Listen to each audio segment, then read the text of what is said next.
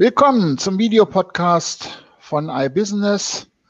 Wir sprechen heute, nein, mal ausnahmsweise nicht über Cookies, sondern über Cookies und fünf alternative Ansätze für Permission Marketing.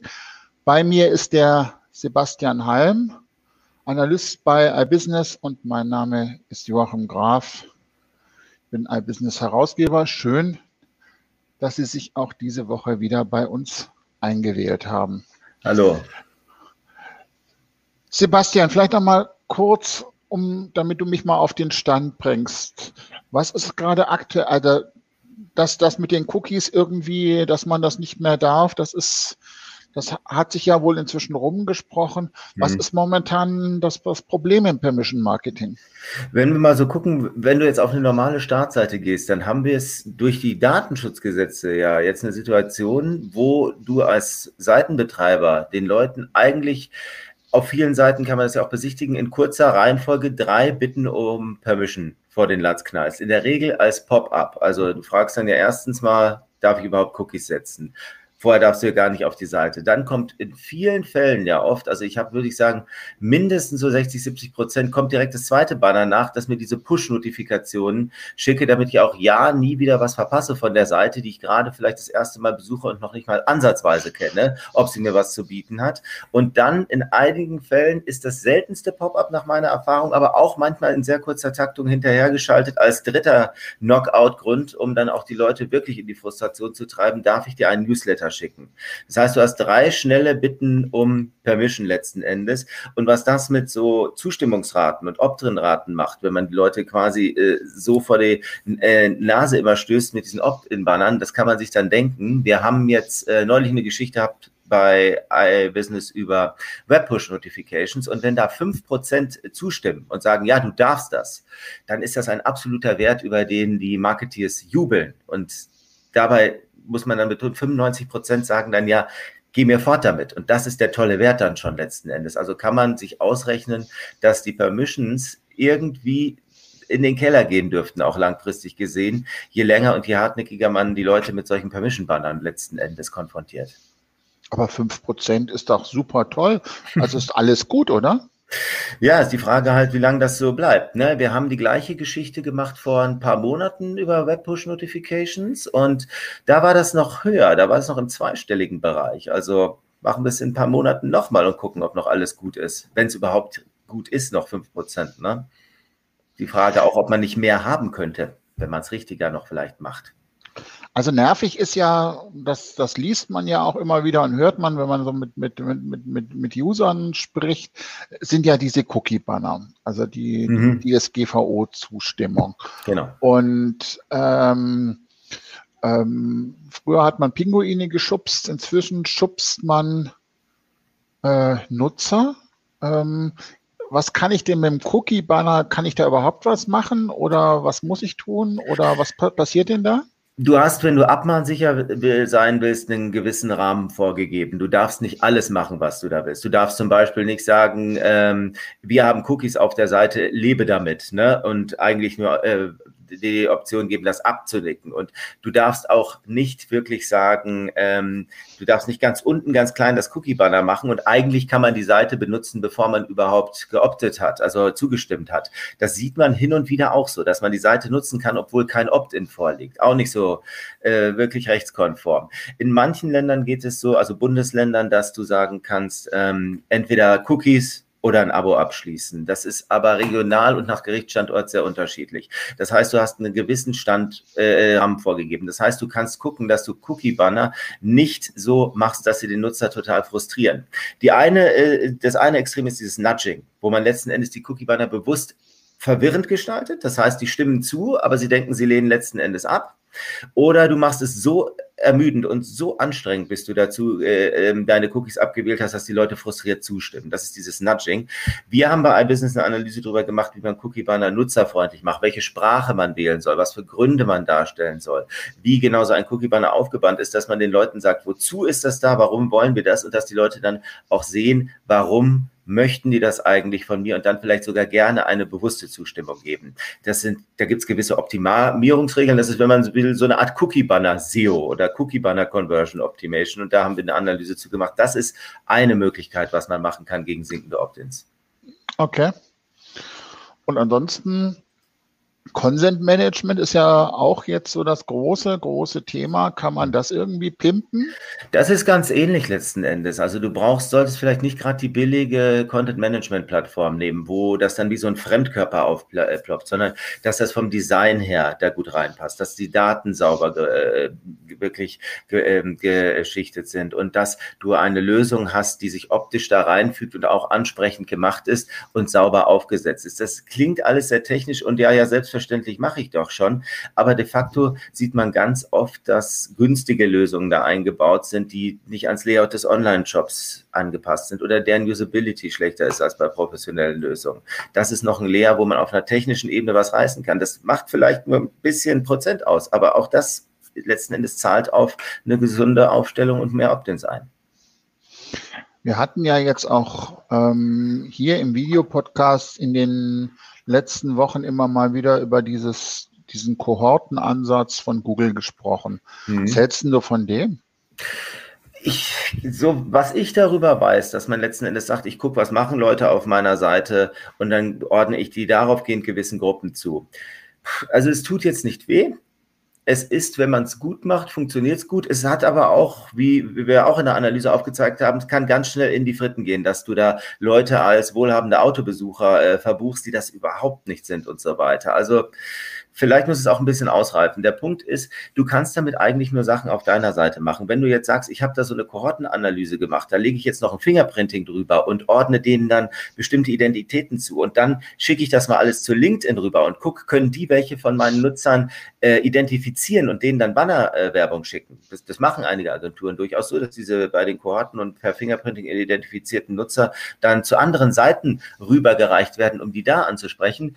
Dann bist du schon in einem wieder in einem Territorium drin, wo du eigentlich das machst, was die DSGVO verbietet. Die DSGVO sagt ja nicht, ich finde technische Lösung A blöd. Die DSGVO hat ja nichts gegen Fingerprinting oder gegen Cookies im Speziellen, sondern gegen Profilbildung ohne Consent. Und letzten Endes, wenn du eine Faustregel willst, wann immer du technologisch, sei es durch Kohorten oder sei es durch Fingerprinting oder so, was du alles rechtlich sauber betreiben kannst, aber sobald du es auf eine Weise betreibst, deine technischen Ersatzwerkzeuge, dass sie de facto ein Cookie ersetzen, dann bedürfen sie der Zustimmung und wenn du die nicht hast, bist du auf ganz dünnem Eis. Also sobald du ein technisches Cookie-Ersatz bastelst, Vorsicht als Faustregel.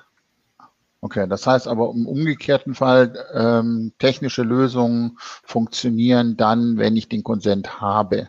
Aber den mhm. brauche ich dafür, ja. Genau. Dann bist du wieder am Ausgangspunkt, wenn man so will. Ne? Also wie kriege ich Konsens hin? Ne? Und das ist, glaube ich, auch eine Sache des Vertrauens, der Kommunikation von Content und dergleichen. Genau. Ähm, wenn wir mal so ganz generell über Zauberei und Magie sprechen, also künstliche Intelligenz, mhm. ist das eine Möglichkeit, ähm, die Performance nach oben zu drücken anstelle von den Cookies? Ich denke schon. Also KI ist immer noch nicht das Zauberwerkzeug, als das sie oft gehandelt wird. Aber ich denke, da gibt es signifikante Fortschritte und da gibt es so einige Trends, ähm, wo man sagen kann, man kann mit KI gute Sachen machen. Man kann zum Beispiel mit KI einfach es ist kein Ersatz für Cookies, aber es ist so, wenn man so will, so was wie ein alternatives Werbewerkzeug. Man kann Sachen machen, Kampagnen machen, Werbeinstrumente sich bauen, die ohne Cookies auskommen. Du kannst zum Beispiel Kampagnen klonen letzten Endes mit KI. Du hast eine erfolgreich gelaufene Kampagne gehabt und kannst gucken, was hat die ausgemacht? Wie habe ich da Leute äh, angesprochen. Gibt es Zwillinge von diesen Leuten und so weiter? Und dann könntest du so eine Kampagne letzten Endes klonen, ohne dass du einen Consent dafür brauchst, mit einer gewissen Wahrscheinlichkeit, dass sie ähnlich erfolgreich ist. Du kannst auch diese Kohortenanalyse, die Google noch sehr basal betreibt, mit KI äh, ein Turbo einbauen und das Ganze pimpen und versuchen, lernende Algorithmen einzubauen, die immer intelligenter verstehen, wie ticken die Leute letzten Endes, die auf meiner Seite bestimmtes Verhalten an den Tag legen, von denen dann wieder Klone äh, bauen, statistische Zwillinge und weitermachen. Also KI ist da bestimmt ein verheißungsvolles Feld, aber auch noch ein Experimentierfeld. Ich könnte mir vorstellen, dass es den Bann nach KI eher noch befeuern wird, die, der Kampf um die Opt-ins, als alles andere. Aber du, Es geht da ja auch bei der, bei der KI darum, im Wesentlichen Muster zu erkennen von Sachen, die irgendwie funktioniert haben genau. und dann mhm. ohne den Konsent quasi mal, äh, der sieht so mhm. ähnlich aus, der reagiert so ja. ähnlich wie der, bei dem das schon mal funktioniert Exakt, hat. Also, ganz genau. Mhm. Also die Erfolgsaussichten sind dann wohl eher mäßig, ne? Ähm, Vielleicht brauchen wir da noch ein paar Jahre. Ich weiß nicht, was denkst du?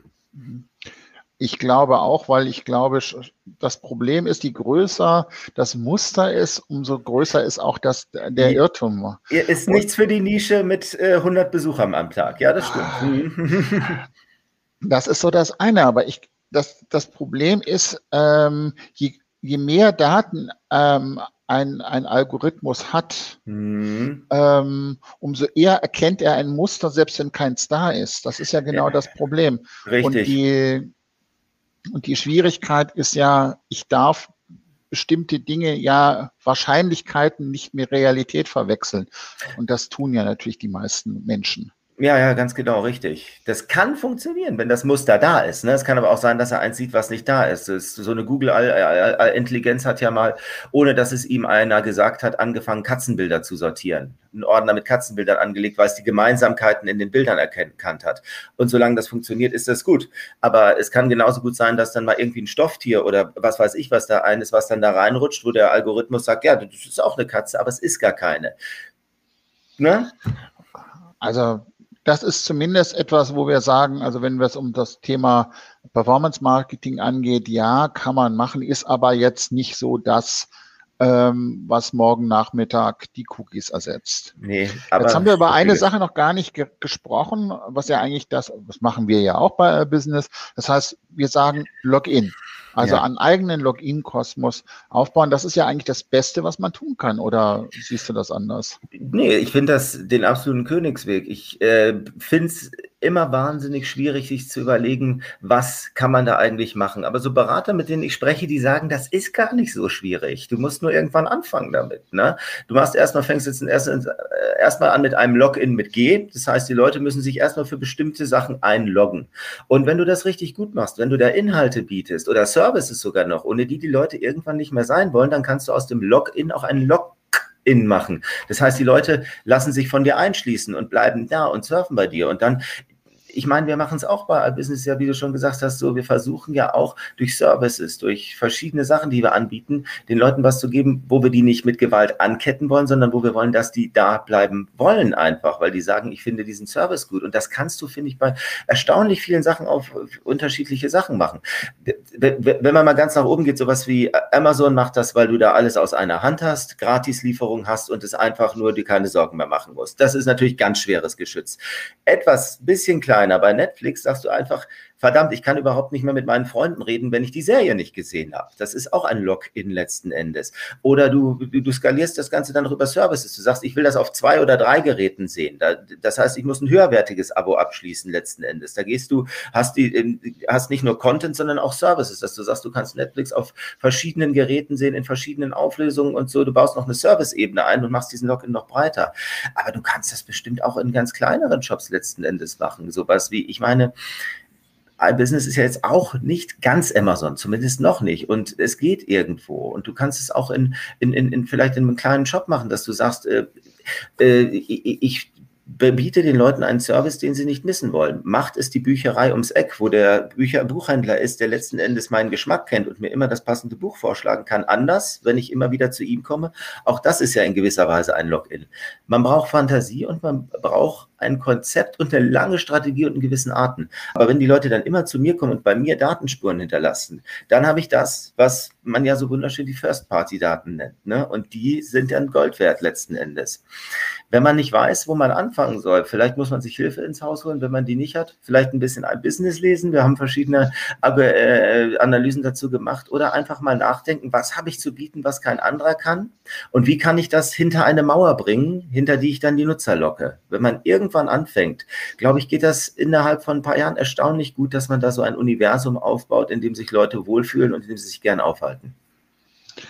Und vielleicht nur, nur aus einem ganz anderen Themenbereich. Wir sprechen ja gerade darum, dass der Weg im E-Commerce geht weg von, vom klassischen Online-Shop hin zur Plattform, also zur Unternehmensplattform. Das mhm. bedeutet, mhm. dass ich ähm, nicht nur den quasi einen Shop habe, sondern um diesen Shop verschiedene Dienstleistungen anbiete. Ich habe die Reparaturservice, ich habe den ähm, eine Liste der Installationsleiter, ich habe keine Ahnung, wenn ich ähm, zum Beispiel äh, Lampen verkaufe, zu sagen, hier, so installierst du dein Smart Home. Hier gibt es die zusätzlichen ja. Produkte, Services. Das heißt, ich biete rund eine, eine Infrastruktur an. Ähm, und das geht ja aber genau auch in die gleiche Richtung, kommt ja. aus der anderen Ecke. Aber auch da zu sagen, wie schaffe ich es eigentlich, den Kundenlebenszyklus zu verlängern? Mhm. Wie schaffe ich es, für den Kunden Mehrwerte zu schaffen? Das ist ja dieses 360 Grad, hast du nicht gesehen. Ähm, das sind ja alles so diese, diese Ansätze, die darum gehen, der Kunde soll bei mir bleiben wollen. Das ist ja das, ja. was du gesagt hast. Ne? Und, und das Tolle ist ja, dass man dann auch aus dieser Preisspirale rauskommt letzten Endes. Ne? Du musst ja nicht sagen, wer bei mir im Login-Kosmos ist, der kriegt auch alles 20 Prozent, sondern der kriegt einen besonders schnellen, äh, tollen Service. Der kriegt, weiß ich nicht, einen Rückrufservice oder der kriegt eine Installationsanleitung per Video, während alle anderen nur eine Slideshow oder sowas kriegen. Das sind Sachen, die du machen kannst, die nicht unbedingt heißen müssen, dass du den Leuten das immer billiger und immer billiger hinterher schmeißt. Das wäre ein Login und wie gesagt, die Leute bleiben da opten freiwillig in, loggen sich ein und dann hast du die Daten. Ja, bin ganz großer Fan davon. Es ist bestimmt nicht einfach, aber Magie ist es auch nicht. Ich glaube, es ist weniger Magie als KI. Und es hat sehr viel mehr mit dem Menschen als mit der Technik mhm, zu tun, richtig. glaube ich, im, im Kern. Und das Spannende ist, man muss sich das immer vor Augen halten. Ähm, Amazon Prime ist nicht billig.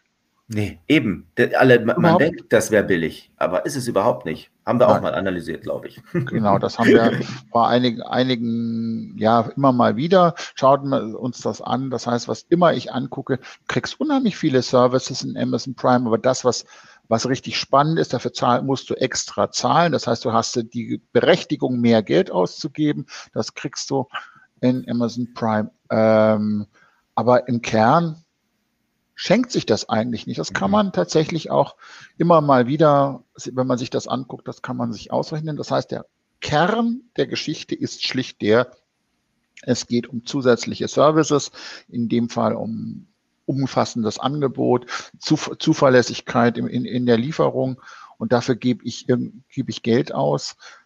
Also das heißt, wir haben tatsächlich versucht jetzt mal diese fünf verschiedenen Ansätze zu machen mit dem, dem, dem Login-Kosmos, das Thema künstliche Intelligenz als strategisches Langfristthema, prinzipiell Kohorte, Fingerprint geht, ist aber, hat eine überschaubare Halbwertszeit, Consent Management und natürlich die Optimierung vom Cookie-Banner. Sonst noch ein Tipp für Leute, die mehr Performance-Marketing äh, machen wollen? Ich würde immer denken, äh, mit dem Gedanken herangehen, nicht wie kriege ich ähm, meine Technik dahin, um die DSGVO oder sonst was herumzuarbeiten, sondern wie mache ich es so, dass der Nutzer mir gerne das Opt-in gibt, weil das ist immer wasserdicht. Einfach das als Grundüberlegung machen. Wie bringe ich die Leute dazu, dass sie sagen, ja, anstatt dass sie sagen, ja, ich stimme mal zu, weil ich bin frustriert. Völlig unfrustriert stehen die Links wie immer unten beziehungsweise oben. Danke fürs Zuhören und bis zur Dankeschön. nächsten Woche. Tschüss.